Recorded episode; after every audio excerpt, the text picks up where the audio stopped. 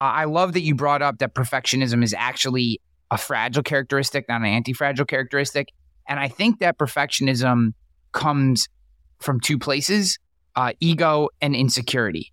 Um, because you either believe that your work has to be perfect or is perfect to begin with, and therefore any imperfections are not allowed, which would be the ego side, or you're so insecure that somehow you're going to be judged or not given opportunities if, say, your idea isn't perfect or isn't fully formed that you don't.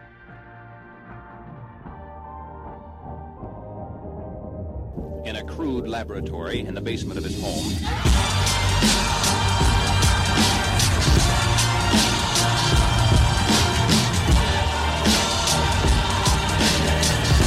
Hello, everyone, and welcome back to the show. Today, we have a tremendous episode for you a conversation with Chris Marr. Chris is the Global Coaching Performance Director for Impact, one of the leading digital marketing agencies in the country. He is also a They Ask you Answer Master Coach, and now the author of Become an Authoritative Coach. Stop people pleasing, challenge your clients, and be indispensable.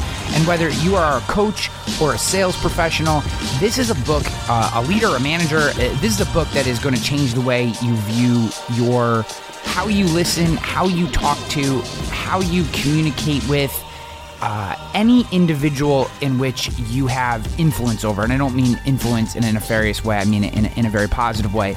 And this this book has been game changing for me in the way that I approach my work. Uh, I've already adapted several of the principles and mindsets into my leadership t- techniques, and sure, as I continue to digest it, I will have even more. Chris is a tremendous guy. I've known him for a while. We have a very good mutual friend in Marcus Sheridan that is where I actually met Chris uh, and our love for content marketing, digital marketing, and, and, and really just Chris being a tremendous human. Uh, it was a pleasure to connect with him. It's been a few years and learn what he's up to and t- to really break down this idea of what it means to be an authoritative coach. You are going to love this episode of the show. Before we get there, guys, if you enjoy listening, if this podcast is something that adds value to your life, my only ask is that you share the show. Share the show. send it via text to somebody, email, send it to your text chain group, share it in a social media group that you have, uh, or just post it on one of your social media profiles or share it with your team. Uh, that helps the show spread, the ideas spread, and it also helps us reach out to new and engaging uh, guests for the show. And it also is a big stroke of my ego, which is equally important. Now, uh, I appreciate you guys for listening. I love you for listening. If this show is helping you become the best version of yourself, then you are in the right place.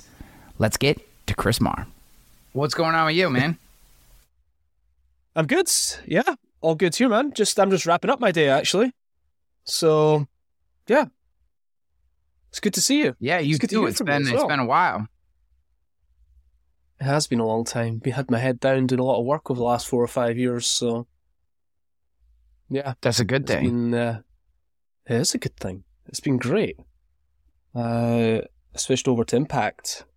It's over four years ago now, and that was when the work really began. So it's been like just head down, lots of coaching, 25 hours a week of coaching or something like that for years. So it's been it's been good. It's been a lot of lessons learned and it's just been uh, it's exactly what I needed. It's the right time for it as well. Get the reps in, do more work, get pushed, get challenged.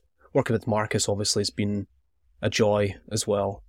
So it's been a good it's been a good four it's been a solid four years of work. It's been great. And you feel like you found what you're meant to do? Uh, I would say that that is still a process of discovery. I think. I think the the coaching with They Ask You Answer was like I think that's building a lot of the groundwork for where I'm going. Getting all that all those reps in was a huge part of the foundation building blocks for becoming a better coach. And I think, I honestly think that is becoming my, that's becoming a, a, a note in the history book for me. I think I, I, next is what's interesting. I think what that, what that builds towards, I think is what's going to be the thing that I'm supposed to be doing. Um, you know, I find myself when I'm working with individual high performer leaders, CEO type people, and working one to one with them, I feel like I have, I feel like that's when I'm doing my best work. So And- the coaching side of it is certainly where you think, you know, where you feel like you're meant to be. I think the, the coaching, the foundational coaching skills, art and craft of coaching, all of that stuff is like is the big overlap. It's the it's where I place it, right? Where am I? What am I using those skills for, and who am I using them with? I think is the is is figuring that out. Still, I think. Yeah. Um, yeah. What is it about coaching that you enjoy so much? Well, I think it kind of overlaps with a lot of things that I've just enjoyed my whole life. Like, I remember even going back to when I was like a really young manager, when I was like 18, 19 years old, having to stand in front of like the, the team and teach them stuff health and safety, food safety, whatever it was I was doing at the time.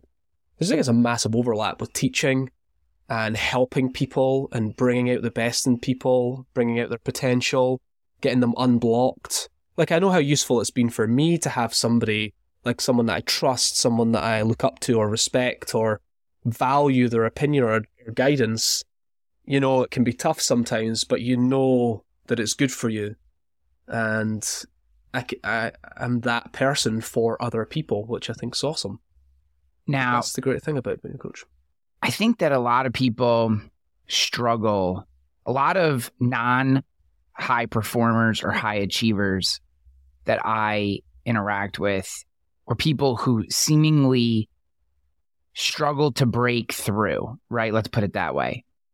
They tend to be the ones that really hesitate on the investment in a coach or the idea of a coach because they feel like somehow if they can't do it themselves, there's like this, there's like this weird, I don't, word's not the right word mm-hmm. there is this very limiting or scarcity mindset idea that seems to permeate with the idea of a coach or a mentor or insert whatever term you want to use for whatever particular use case you have. What do you think that is? Like when you come up against someone that maybe maybe they're just they're, I don't want to call it picking your brain or getting to know you, but they're very coach hesitant. Um, what are some of the characteristics that you see in these individuals and maybe what are some of the things that start to change their mind if they do actually have a need right assuming that they have the need and can get value from it what are some of those limiting ideas and then where Hmm. do you start to see that turn for them Yes, the there's a lot in there actually. I think because yeah, I think you're right. Number one is like, are they looking for a coach or are they looking for someone to tell them the answer to the problem? Yeah. Right. I think that's like a big part of it. The challenges I've had with clients in the past is that they didn't really, they didn't really get, they didn't fully understand that they actually signed up for coaching. What they thought they signed up for was somebody was going to tell them what to do. That's not coaching. That's consulting. Um, and there's a place for both, and yes, there's an overlap, but for you know, so but they're two different things, and then so there's th- so there's that understanding, and then th- I think the second thing is like, like there's an egocentric aspect to this as well, like being open, vulnerable enough to have somebody shine a light on the behaviors that are holding you back from being the best that you can be. That takes some level of vulnerability that some people aren't ready for yet. Right? They haven't come to that place themselves. And I think I don't know that a coach it's a coach's job to break them like break that like all like it can be quite damaging I think if you if you say the wrong thing sorry if you say the right thing to the person at the wrong time. And so I think you've got to watch when you're a coach as well. Like you can maybe see it, but they aren't ready to hear it. And if they're not ready to hear it, then it's not a good. This is like a waste of your time going there if they're not ready for it yet, too. So there can be a lot of fear tied up in that. They might have been burned before in the past, so they do a lot of, like, especially. This is true, I think, as well. Like the very defensive, very unwilling to get feedback from anybody about anything. And there, again, there could be a whole backstory to reason to, like, why that might be for the person in terms of like fear or they've been burned in the past or they've had a bad experience or they're protecting themselves from something.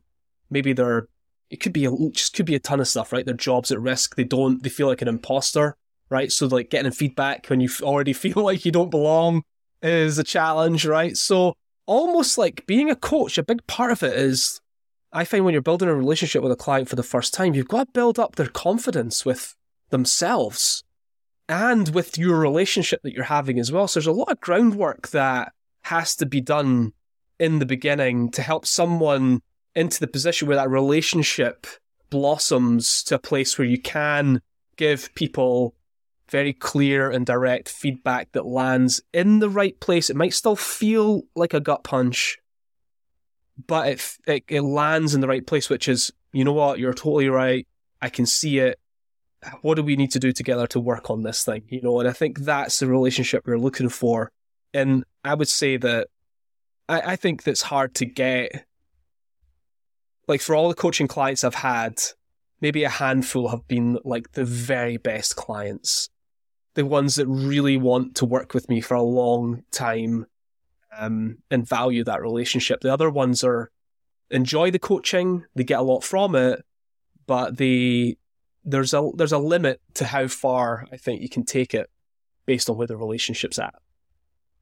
Do you think that they have to get there themselves or that someone can be convinced that they need coaching? Like let's say you're a CEO and your board comes to you and says, "Look, you're you're screwing this up," or "Hey, you're really good at vision, but the way you handle people is just terrible, and we need you to talk. We need to bring in this person and."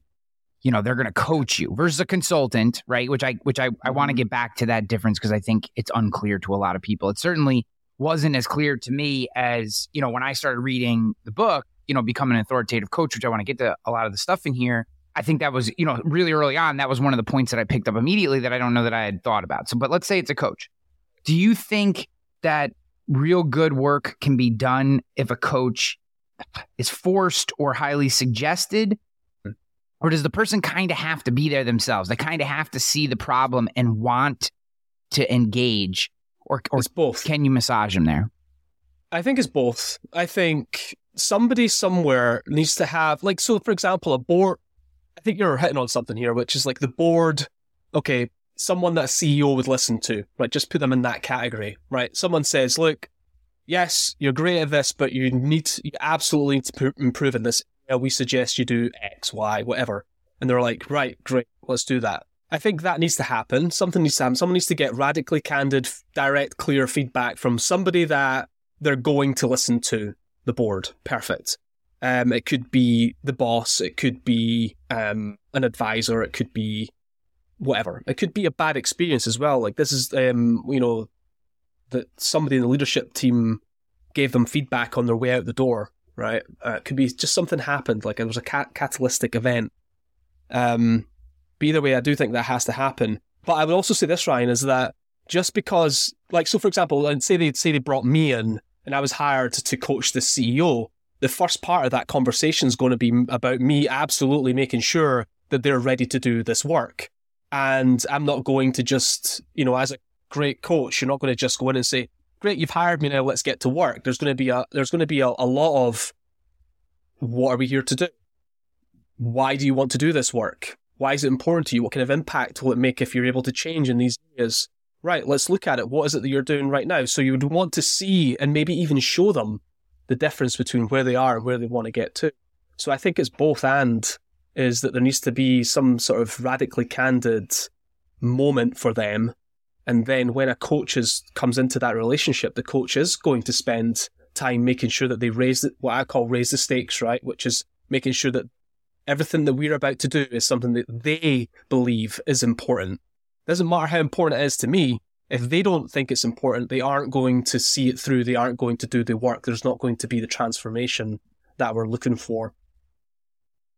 How do you help someone get past imposter syndrome?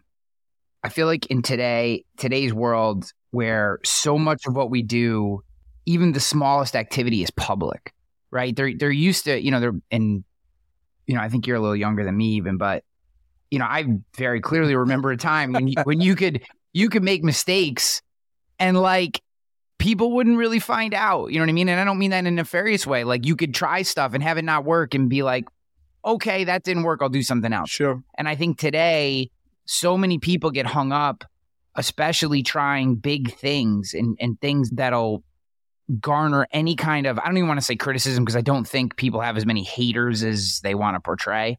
you know, I think most people just ignore other people.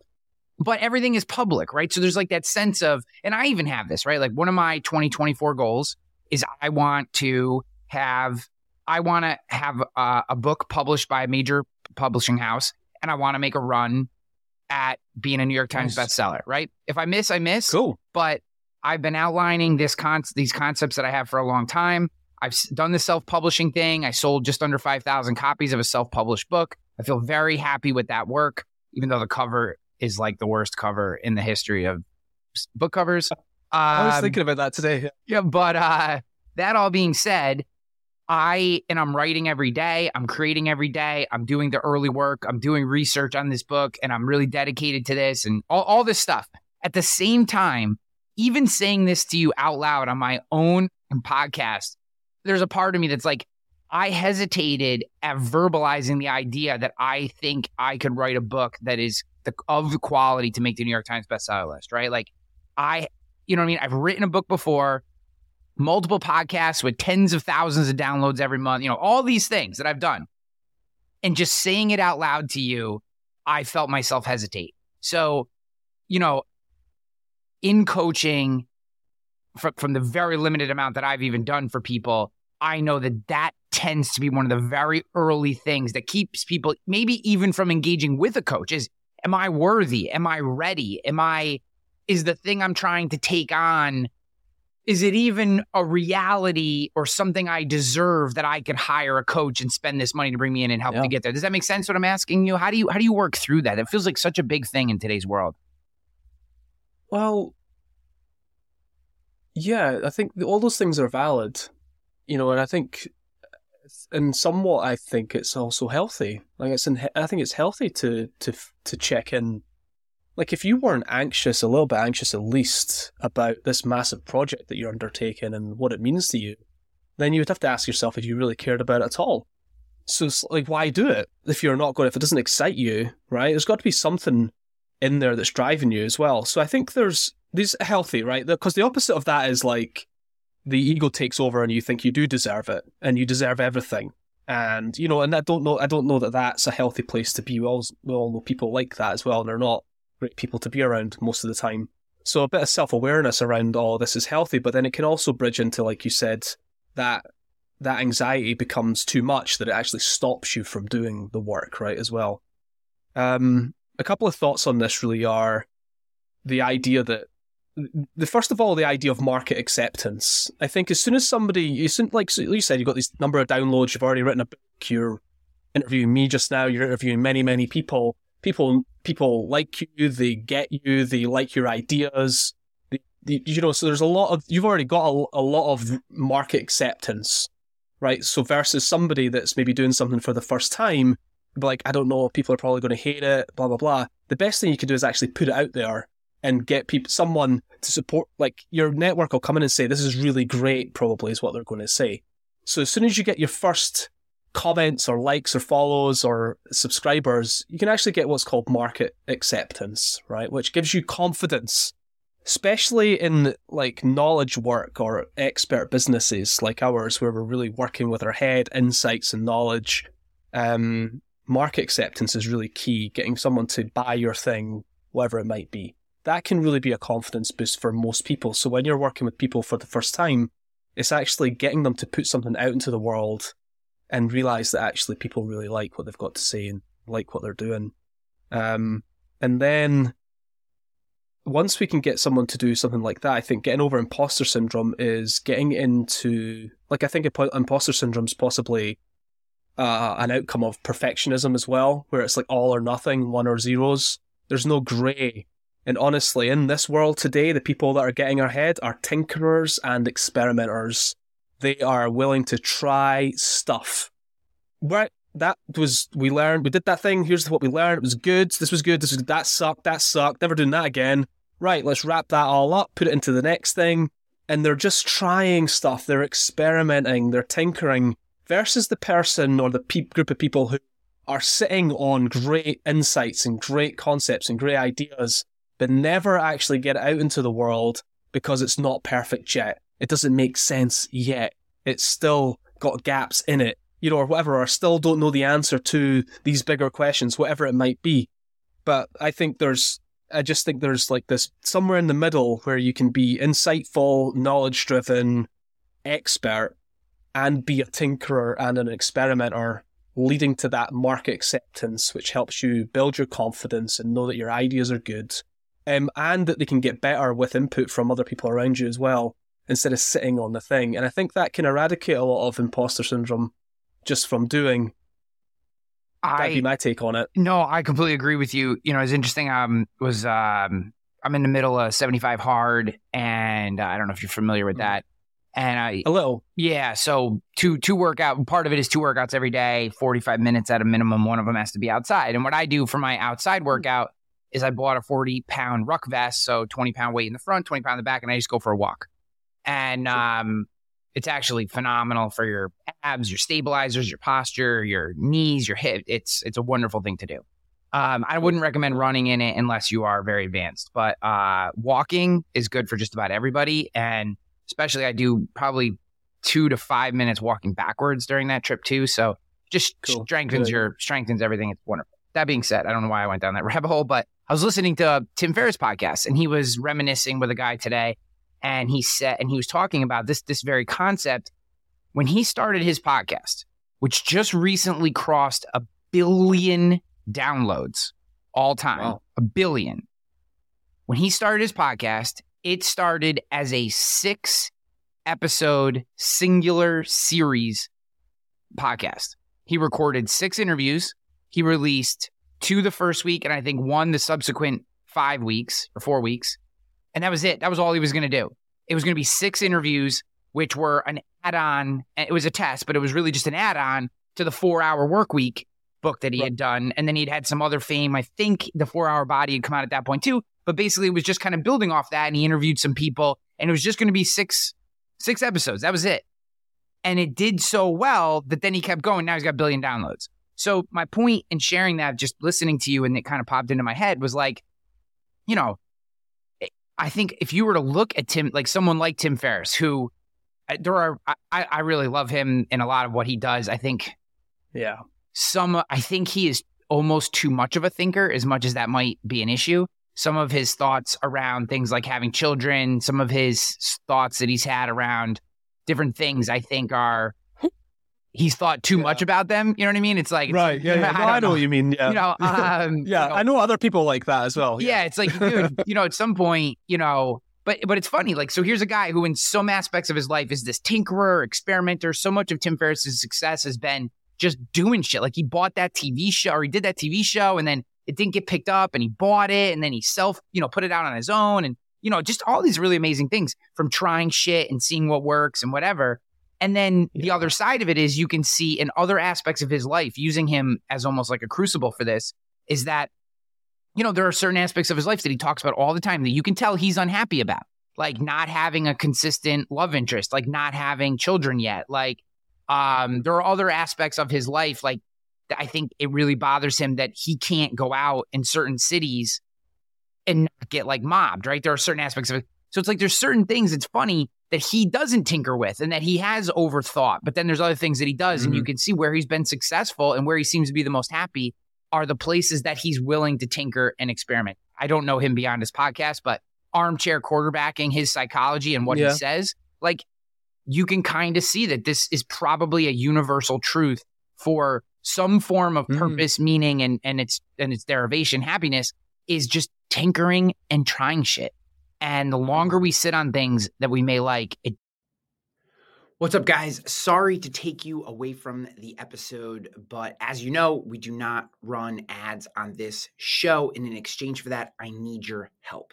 If you're loving this episode, if you enjoy this podcast, whether you're watching on YouTube or you're listening on your favorite podcast platform, I would love for you to subscribe, share, comment if you're on YouTube, leave a rating review if you're on Spotify or Apple iTunes, etc. This helps the show grow. It helps me bring more guests in. We have a tremendous lineup of people coming in, uh, men and women who've done incredible things, sharing their stories around peak performance, leadership, growth, sales, the things that are going to help you uh, grow as a person and grow your business. But they all check out comments, ratings, reviews. They check out all this information before they come on. So as I reach out to more and more people and want to bring them in and share their stories with you, I need your help. Share the show, subscribe if you're not subscribed, and I'd love for you to leave a comment about the show because I read all the comments. Or if you're on Apple or Spotify, leave a rating review of this show. I love you for listening to this show, and I hope you enjoy it listening as much as I do creating the show for you. All right, I'm out of here. Peace. Let's get back to the episode. Doesn't seem to bring us more Yeah. meaning, purpose, or happiness. It doesn't seem to do that. It just it brings about a fragility in us, I think, which is something I've been thinking a lot about recently. Is this this idea of how do we move up that, you know, from fragile to anti-fragile, up that spectrum of things in the way that um, Taleb would say this is like you've got to just reduce the number of things that make you fragile. Yep. And you know, so it's like tinkering and experiment is a way to move up the spectrum. Um, generally speaking, trying things, um, and yeah, just yeah, you're right. It's like just just got to experiment with stuff, and uh, I think that's this is a big part of this is like the real challenge for people who are perfectionists or don't maybe don't even know that they're perfectionists, but they they they really do. Everything has to be right. Everything has to be right first time. Those are the people that are going to struggle the most. But but that makes even being a perfectionist makes you brings about a certain amount of fragility yeah, doesn't help you build robustness in the future. You know, so for example, like you could, like, so for example, if you look at my book, right, I wrote my book every week for a year, pretty much. It was like every, it was a, it was a letter every week for a year that became mostly the book. Now, like, if I wanted to, if I was writing a book, like, just think about the, the, perf- like, what perfectionism comes around just that, that project on its own as well. It's like, there's loads of reasons for me not to publish every week. And if it's just not perfect, I haven't got the message quite clear yet. But by putting it out and getting some comments on it and getting it edited for its first run, sitting on it for nine months, a year, coming back to it, reviewing it, adding it, you know what I mean? It's like the tinkering and the experiment really helped, again, market acceptance.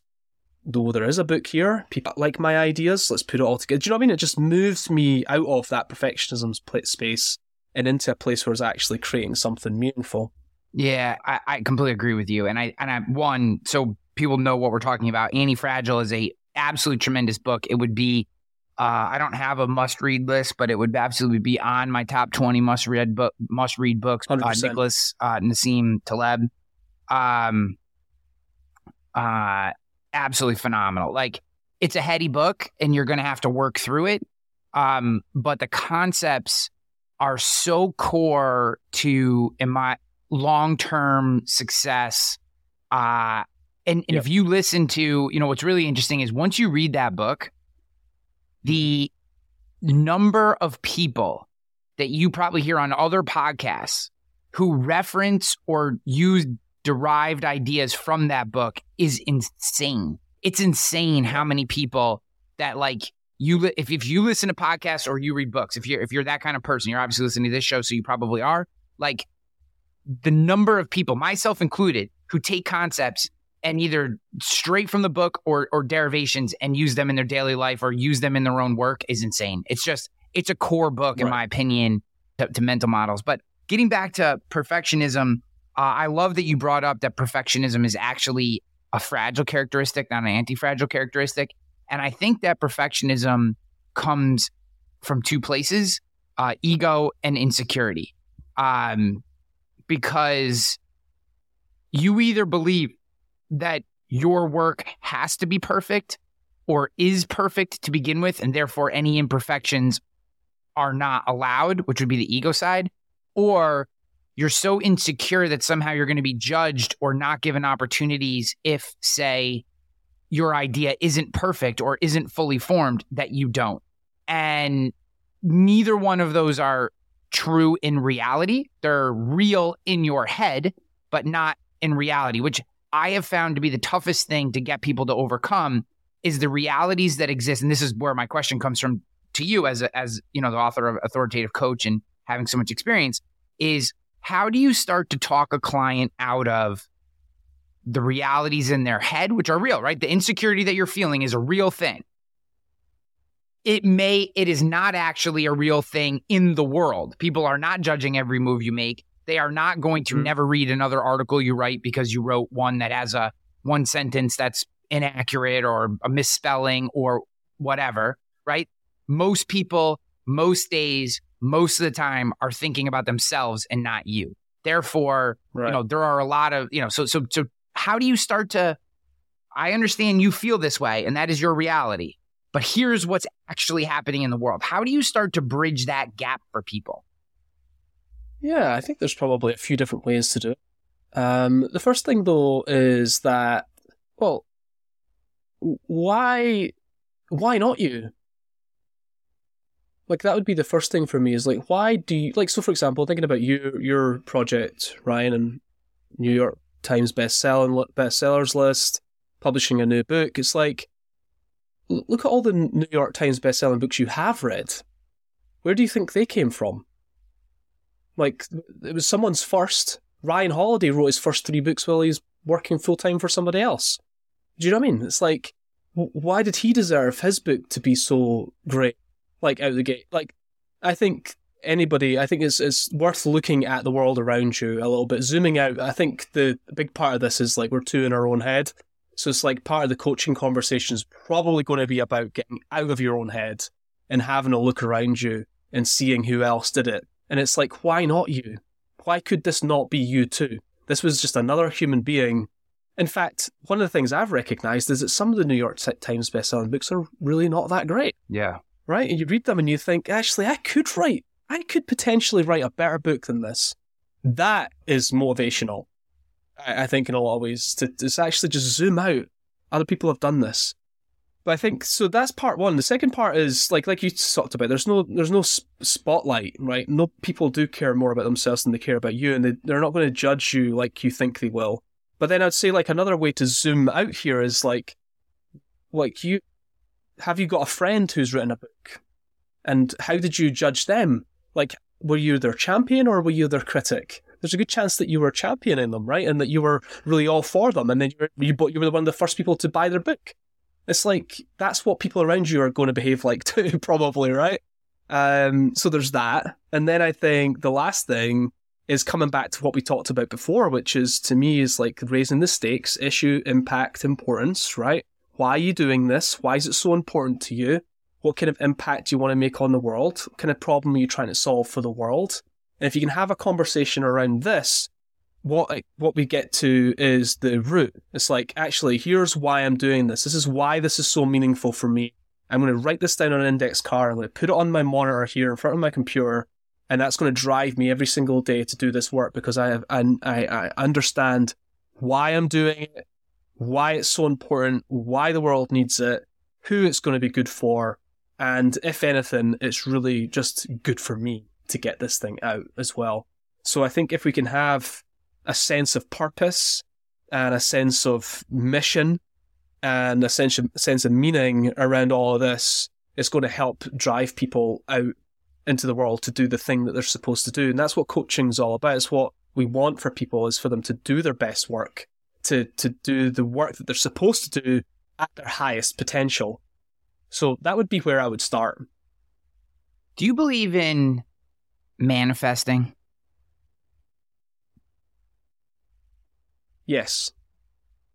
Talk me through feels that. Like a loaded question. No, it's not. it's not. It's. Uh, I, I'll give you some context to that question. Um, and I shouldn't say believe in. I, that's. I, I do. Well, I do believe in it. Yeah. yeah. And, and I have. I have. I just call it like to me, it's like a vivid imagination. I dream about shit all the time. Like, I, I, there's one one of my most vivid manifestations was being on a stage in front of an audience that I had brought to a room, and like a couple of years later, here I am, live event, 200 people. You know, it's like big stage, keynote speakers. It's like I am draw. I will draw my life out, ma- like imagine it vividly, and like this thing I, I know when I when I do this, and I, I don't mean this in a, like a cocky ego way. I just know that if I think deeply about something and I can bring it to life in my head, there's just a really good chance that I'm going to bring that to life somehow in my world. And so that's what manifest, manifestate, manif- manifesting means to me is like just very simply a vivid, real m- imagination, like a creative imagination, like being able to bring these pictures in my mind to life. That's what I feel like it is to me. I don't know how that sits with you, but to No, me, it's I like think that's- so. Like, if you don't have that, what, what, like, I can't imagine a life without it. It's like what drives me all the time. Yeah. Like that's what drives me. I, I, I can't imagine not being able to think about what I want my life to look like, and then always feeling somewhat like. And this again, it's like a tough place to be when you're when you have such a vivid imagination. It's like you're always in a tension between where you want to be and where you are right now. Like that tension is always exists, right? And it's like that that creative tension um, and it can be sometimes quite difficult because you are never quite there yet. You're never quite there because of it, and you have to sit in this place where you're, you know, you're delaying gratification perhaps for years before you get to that thing, before anybody sees the thing, or before anybody appreciates your work, and yet you sit in it anyway. And there's hard days, but you get through. it. And I think that to me is what manifestation's all about, and what and why it's so absolutely critically important to be able to create visions and manifest them and somehow bring them Yeah. to life. See, I know, you know, when The Secret came out, there was a lot of Mm. um, both positive and negative around that idea. Mhm. I think that to me, the I, the concept of manifesting is kind of. I'm gonna uh, just just give me this little bit of uh, leeway here, but um, it's kind of analogous to where we are with AI. Five years ago, you used the term AI, and everyone thought you were batshit crazy, right? They're like, "Oh, that doesn't exist. It's machine learning and rah, rah, rah, rah, rah. you know, you, you couldn't really talk about it because people would look at you like with the stink eye if you talked about it five years ago. Today, AI is just, oh yeah, that shit's got some, just sprinkle some AI in it. It'll be better than it is. You know, that's the way everyone talks about it. Well, to me, this concept, because I read an enormous amount and I listen to a lot of podcasts and, um, you know, I just, I'm like, a ferocious consumer of personal development and high mm-hmm. achievements, etc. Whatever. Okay. So Yeah. it's but what's been interesting is in the last six to nine months, I'd say more than a dozen either podcast hosts that I listen to or guests that were on their show have brought up this concept of manifesting. And I had always associated it with, you know, I don't know why, and this isn't my normal way. I normally give things a, an honest try, but I had kind of written it off as like this foo fooey kind of ridiculous concept. And then I started really dig into it. And it's funny, the most simplistic and I don't know, contrived example or trite example is probably a better way to put it, kind of hit me. But they're like, when you buy a car, right? Like, let's say you buy, like I did, I bought uh, a used Chevy Tahoe about a year ago. Um, I got two kids. They play a ton of sports. My truck is constantly filled with gear. I'd always had a pickup truck, and I and then I was sick. of- For those at home, that slapping sound was me slapping myself in the face because a fly just flew onto my face. That's you can tell. Um, so long story short, bought this truck, and now all of a sudden, all I see is fucking black Chevy Tahoes everywhere I go. There's just black Chevy Tahoe, black Chevy Tahoe, black Chevy Tahoe. Before that, I would have never noticed them, right? And the whole concept behind manifesting that in the way that it was described to me and what changed my opinion on this and why I think it's why I think it's a vital concept to success, high achievement, and if you're on the coaching side, potentially how you would interact with somebody is that it, let's say you want to write a let's say you want to write a book like like I do, right?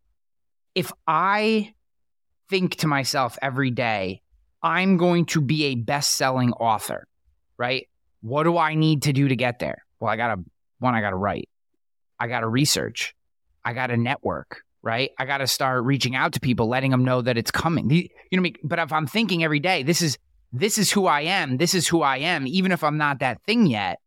It forces you to see the world in a way that that thing is a reality. It forces you to do that. Just like when you buy a new car and all you see is that car, that car is now in your brain. It's not that there are more Chevy Tahoes, black Chevy Tahoes on the road. It's that Right. my mind is now open to and essentially tagged for seeing Chevy Tahoes because I get into one every single day. So like and and when I started to think about it in that way, it's not necessarily the universe conspiring to get you this thing because I don't actually think that the universe gives a shit about us. What I actually think it is instead is us recalibrating how we interact with the universe to make our path to that thing possible. And that completely changed how I viewed it and really has changed how I start my mornings because now I I will spend a few minutes every morning thinking about this thing, right? Not necessarily saying, God, you know, please send me a best-selling book deal. That's not what I'm talking about. I'm talking about like, what if I'm this thing? What do I need to do today? Well, have you written any words? Have you put any of the thoughts focused on this particular project on the page? Have you reached out to mm-hmm. one person who who maybe six months from now, nine months from now, either could help you or possibly you could be on their podcast, could help you promote, or could make a connection for you, or someone, you know, are you doing these things that have to be done? And and you just start doing them because your mind is thinking about it. If you say you want to be a best-selling author, but you never spend any time thinking about what it means to be an author or whatever, it's just this dream you have, it never actually comes true. And that's where manifesting started to make sense to me. I mean, does that framing does that does that seem reasonable the way I position it? Well, I think it's just like you know, like you said, it's like a dream, but you've got the dream with the identity and the identity with action. Yeah. Right. It's like it's got to come back to something that you feel like you can control. Like that, I feel like is the key there. Like, so you can have the big dream, you can have the big vision. Like, yeah, there's tons of people that want to write a book. There's a, and there's also, you know, 90%, 95% of those people will never write a book. And then it's like the people that take it that one step further. It's like, I am a writer. Okay. Well, what do writers do? They write. Okay. And that's it, right? I mean, you could go on, but really that's the, the, the nuts and bolts of it.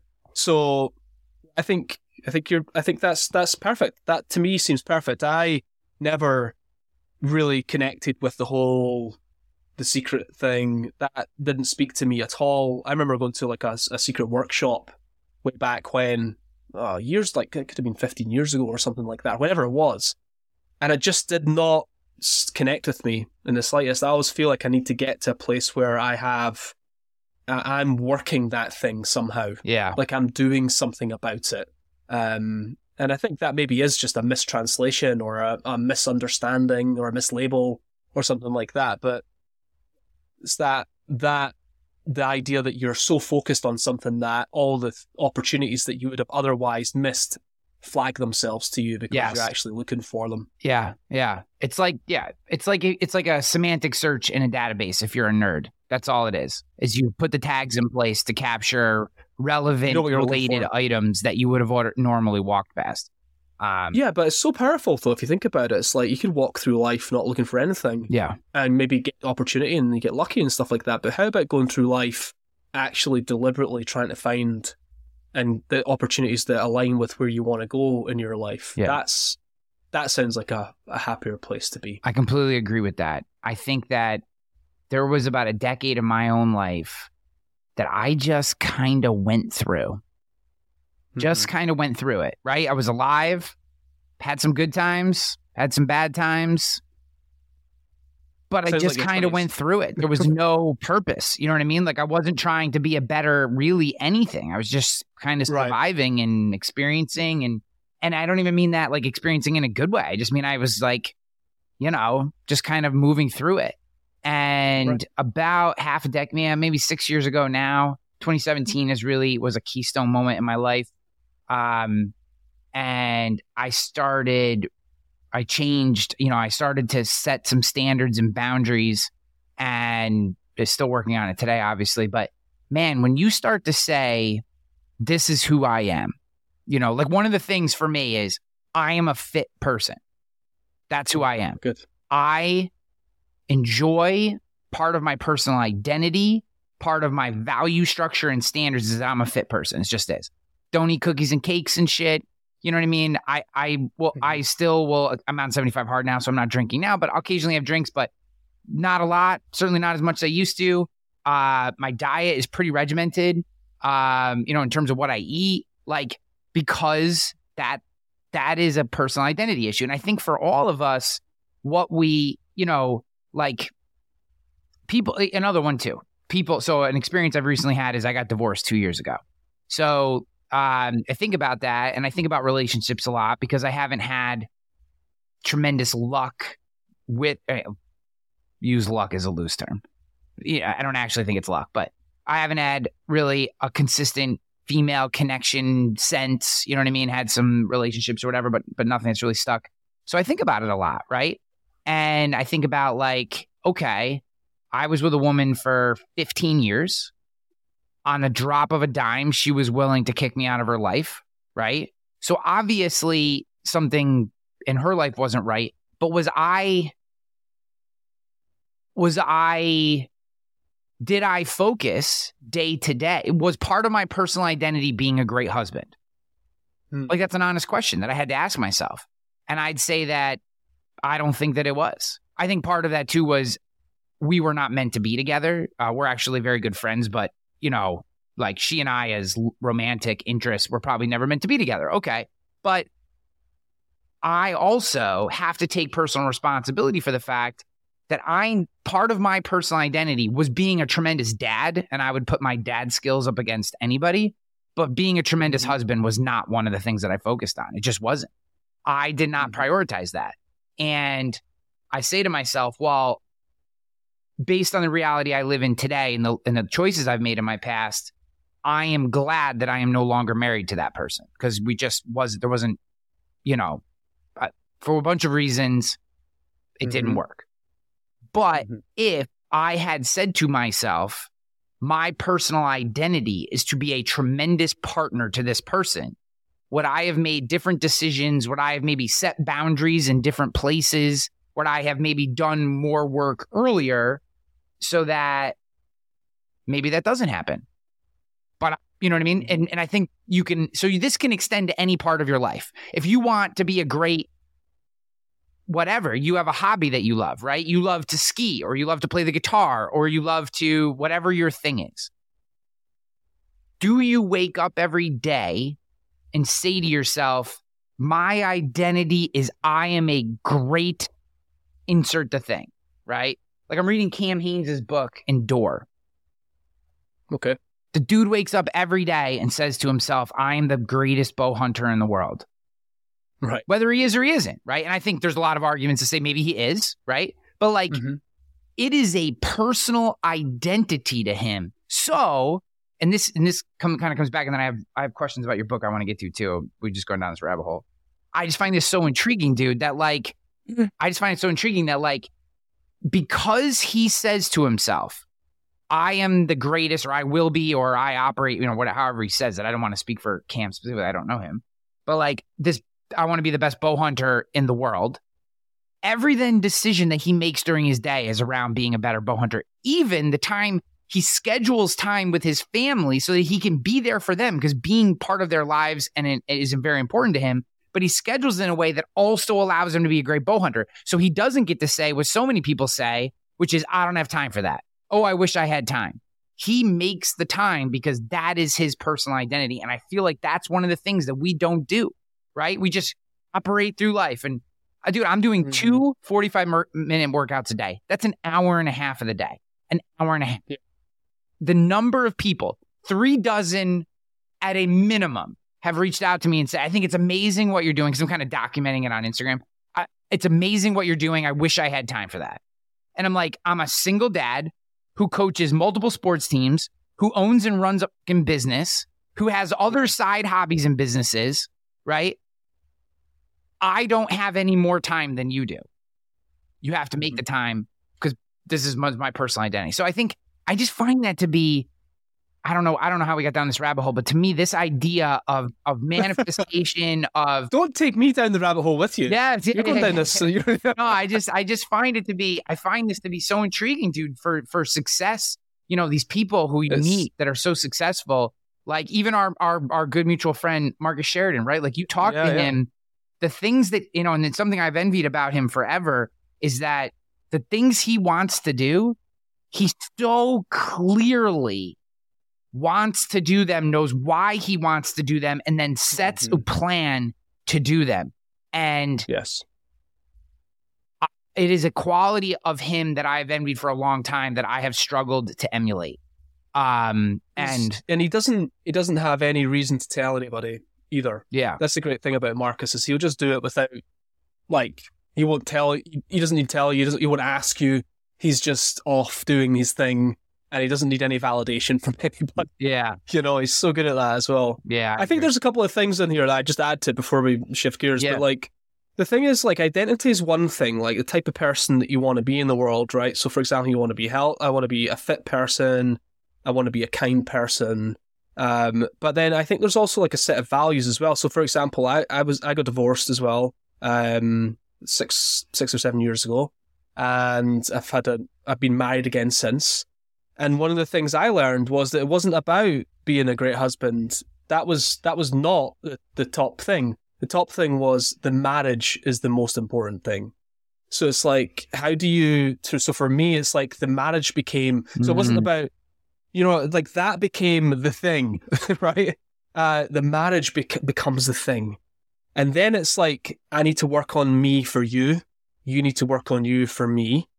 Then it's about the kids, and then it's about the work and who I want to be at work and the type of work that I want to do. And every decision I make is made through that type of lens. It's Mm. like, right, okay, so if like work want me to go away and speak for two days somewhere or whatever, I'm like, right, okay, well, how does this affect my marriage? How does this affect my family? You know, there's Yeah. like a there's a lot that just you know, for each each person's different, but I think identity is one thing. Like you can be a fit, healthy, kind, you could be all of those things and still have like they don't have to uh, sacrifice something else Yeah. that's really important for it as well. I think like people talk about balance, but it's just about values and coming back to like the type of person you want to be and just knowing that even just knowing that there's a part of your life that you're not satisfied with yet isn't you, you know can be enough to just get you working towards whatever that you know whatever happiness in that place looks like um it's not easy i don't think ryan and i think that if anybody anybody that's tried to get a six pack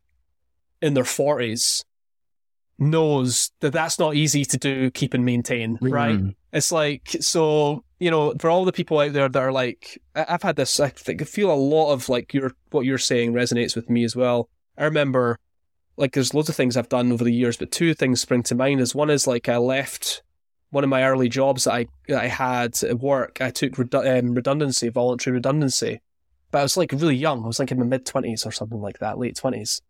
And I was like, oh, I wish I could do that. I've got, and they were like, I wish I could do that, but I've got a mortgage. And I was like, I've got a mortgage. Like, I'm doing. It's like you you're just you're projecting your own like your own limiting beliefs onto me. Like, of course you could do this. If you really had something else that you wanted to do other than this thing, you would apply for the voluntary redundancy and you would be doing what I'm doing. That's not my fault.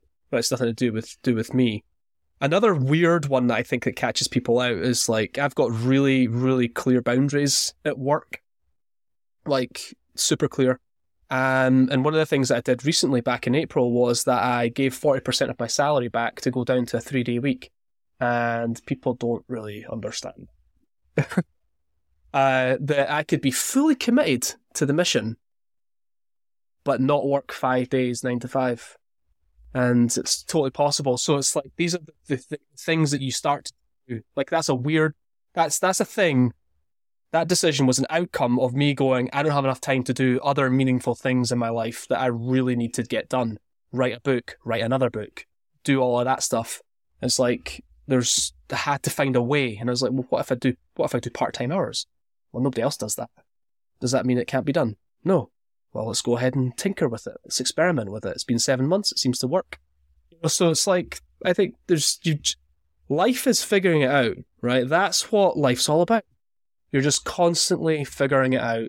And even when you get into your 40s, you realize that you're not done yet. You're still figuring out. There's still a lot to learn.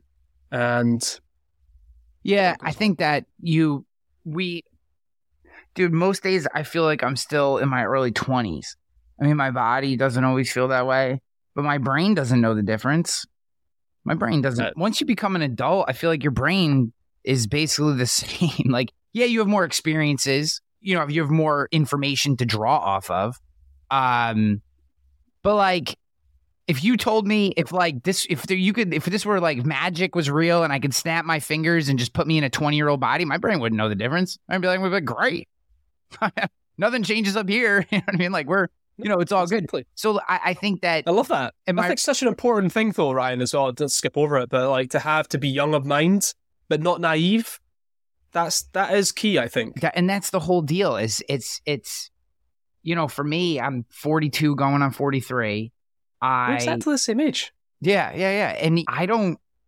I mean, there's so many things that I still want to do. You know what I mean? Like I'm doing this. Um, I'm doing uh Darren Hardy's "Living Your Best Year Ever" this year. I don't know if you've ever seen that or done that. I, I have I've done it like two or three years in a row. Yeah, yeah, I have an accountability partner, and we're gonna launch. I'm very excited about that. But it's Go- detailed. yeah, going through that, putting the details together, you know, and one of the things that he and I were talking about um, was uh, creating, developing a new hobby that is outside of our core hobbies, right? So my core things are something physical. I love to ski. I like to work out. Uh, I picked up boxing recently, and I really, really love that. Um, but I really just like being physically fit. I like if you let's go for a hike, let's climb a mountain, let's you know I'm down for basically anything except for ultra long things. I don't love running long distances. I don't like biking. Doesn't matter. But like okay, so that's kind of that. And then I have my work stuff that I normally love to do, and I have my my my personal life stuff that I okay. So those are kind of who I am. And we were talking about like what does it add to your life? When's the last I, what we were discussing is when is the last time you picked up a new thing from scratch, right? Like, like okay, so the exa- the example here would be okay. I've decided that one of my three. So if no one's ever done this before, you basically have three banner goals for the year. Those are the things you're going for. Okay. One of my banner goals is getting a book deal and finishing a manuscript for with a with a major publishing house, right? And I've done I I have no problem with uh, uh, uh, self-published. I've just done it before, so I, this is a new challenge for me. And there's part of the gatekeeper mentality to me is actually part of the challenge, which is why I'm interested. I'm I'm not in this regard. I want to work through the gatekeepers and experience what that's like. Okay, but I've written. I've been writing since I was 20 years old. I've been publishing online since 2004. So like, that's not a new hobby for me. But you know, like for him, it was surfing right? He lives near the water, has friends that surf, has never surfed a day in his life. And he's like, you know what? I have tons of buddies who go out there all the time. I can't go with them when they go. It looks amazing. It's physical. It kind of fits who I am. Um, I would love to pick this up. And in 2024, I'm going to teach myself with their help, you know, whatever, get a code, whatever I need to do. I'm going to learn how to surf in 2024 as a new from scratch, know nothing about other one I've seen on TV. Right. So I was thinking, like, when's the last time most of us did that? And not even so much to become an expert at that thing, but to re engage the parts of our brain that we have to fire up, right? The pieces of the engine that we have to fire up when we don't know shit about the thing, nothing, right? And because that's a whole different skill set than a than a refinement on something that we've been doing for a long time. And I think to your Sure. going back to your point that that that uh, we'll call it childish or whatever brain, you know, keeping that that Childlike. yeah. childlike, yeah. Um, I feel like it's a nece- it's necessary to every once in a while go back and pick something up from zero and have to re feel what it feels like to absolutely stink at something, to not know what the next Yeah. thing to do is. I feel like that's a very needed part of our mm-hmm. lives that's so we just kind of disregard it because we don't have time or you know oh i'm too old to learn like so for me i've always wanted to know how to play a musical instrument always I love music. I just, it just never happened in my life. Just for whatever reason, it never happened. So I was like, you know, I'd love to, I don't know what I want to do yet. I haven't made up my mind. Uh, it feels very cliche to learn how to play the guitar, or something like that. But I would love to learn just to learn a new skill and to have it be musical because Okay. it's something I never did. So I just think to myself, like, these seem like some of the things that, yes, they're work. Yes, we have to build time in, but I think the positive impact on our brains and then the success we have in other aspects of our life that come out of these things because it Mhm. forces, it's just like seeing the Tahoe. Let's say I do pick, I'm going to teach myself how to play three chords on a guitar. Let's just say that's what it is, whatever. Okay. Going through that process of learning, whatever that takes, if it takes a month or it takes six months or it takes a year, and I'm sure for people who are good at guitar, you know, oh, it takes a lifetime, Ryan. But like, um, my point is, when I start thinking about things from a, a beginner's mindset again, I don't just think with a beginner's mindset on just that thing. I start thinking with a beginner's mindset again on all the things that are in my life because I've re-engaged that part of my brain, whatever part of that my brain needs to activate to learn something from scratch. Now that that we don't doesn't just turn off when you go back to other parts of your life. Now all of a sudden you start looking at your spouse and going, "Hey, I kind of haven't told her that she looks great in a while," or geez, you know, I've been on my, my head in my phone the last three nights with the kids. Like, I should be more present there. Like, I'm missing something. You know what I mean? Like, I do feel like these things permeate throughout our lives when we do them and that they're important. kind of gone full circle there a little bit because when you come back to imposter syndrome as well, it's exactly the same thing. Like there's something that, like, so for example, your guy going surfing, right? Nothing's going to be more humbling and express more humility than a wave taking you out on a board. That's just like there's, there's nothing more metaphorical than like being floored by the sea Yeah. right it's like you know so like it's just it's just the same thing like you learn how to play guitar you like suddenly you have a bit more respect for people that play guitar as well because you're like actually this is fucking hard Yeah. like i never knew how hard this was going to look my fingers are bleeding you're like suddenly um oh you know i i want to be like so for example like i want to be a new york, new york times bestseller. Like talking about it's easy doing it's really hard. Now you have a newfound respect for everybody that's ever done this before. They must have worked really hard. Um it's like the you know who talks about this is julia cameron in the artist's way. Yeah. she says for, for people like anybody that wants to do like, oh, you want to write, a, you're jealous of anybody that's got a play, or you are envious of this or that, and she's like, go do it, and that will eradicate your jealousy. That will eradicate your uh, imposter syndrome because you'll realize how difficult it actually was to do it, and you'll have more respect for the person and the thing that they did. And that's again another sort of like thing um, that speaks to imposter syndrome is like you've got to get into the weeds. You've got to do the work. Um, because that's where the respect for it actually comes from. Dude, I want to be respectful of your time and that of the audience. The book is Become an Authoritative Coach. We didn't talk too much about coaching because I want people to go get the book and I wanted them to hear just how incredible a guy you are, how thoughtful you are.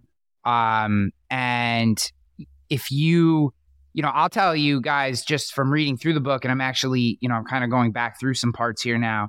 Um, even if you don't coach per se in the way of like your business is coaching.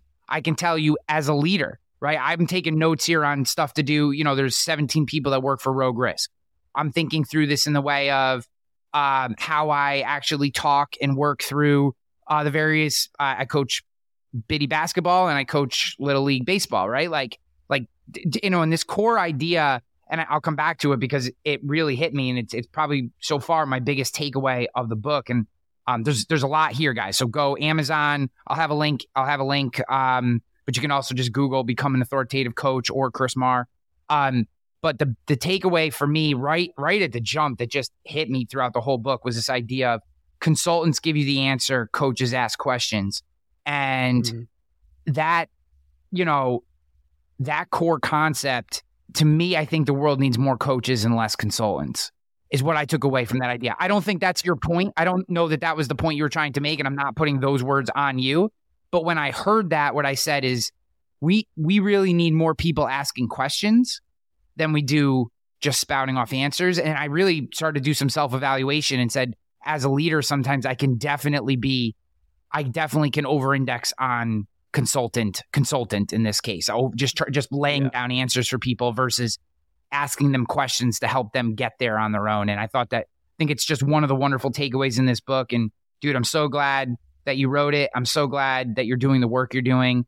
Um, where can people connect with you more just to get into your ecosystem? Yeah, the authoritative.coach.co.uk. That's the best place. Really, that's where I do all my writing, and that's where you can join the community and figure, figure out more about what I'm doing just now. It's a lot of stuff that didn't end up in the book, as you'll know, right? From writing is like there's lots of stuff that you don't include or you write the day after it publishes. Yeah, yeah. Uh, you know, and it needs to go out to the world. So, you know, I continue writing. I've got a new book that I'm working on for the next year or so. Um, and uh, I'm sharing that with my core audience as I go. And yeah, just loads of uh, all my writings around really how to be a bit more coach like. I think that's really what you're saying there. Is like be more coach like in your communication, in your work, whether you're a leader, a manager, or a coach. But yeah, I think that's a nice a nice little soundbite there. You know, to be ask more questions um, because it's very it means that you don't know the answers. And yeah. even when you do know the answer, it's actually better when somebody else comes up with the answer for themselves because then they own it and then they want to do something about it. Um, and I think if we can be more like that, then we're going to have more conversations. We're going to have more breakthroughs. We're going to have more transformations within people.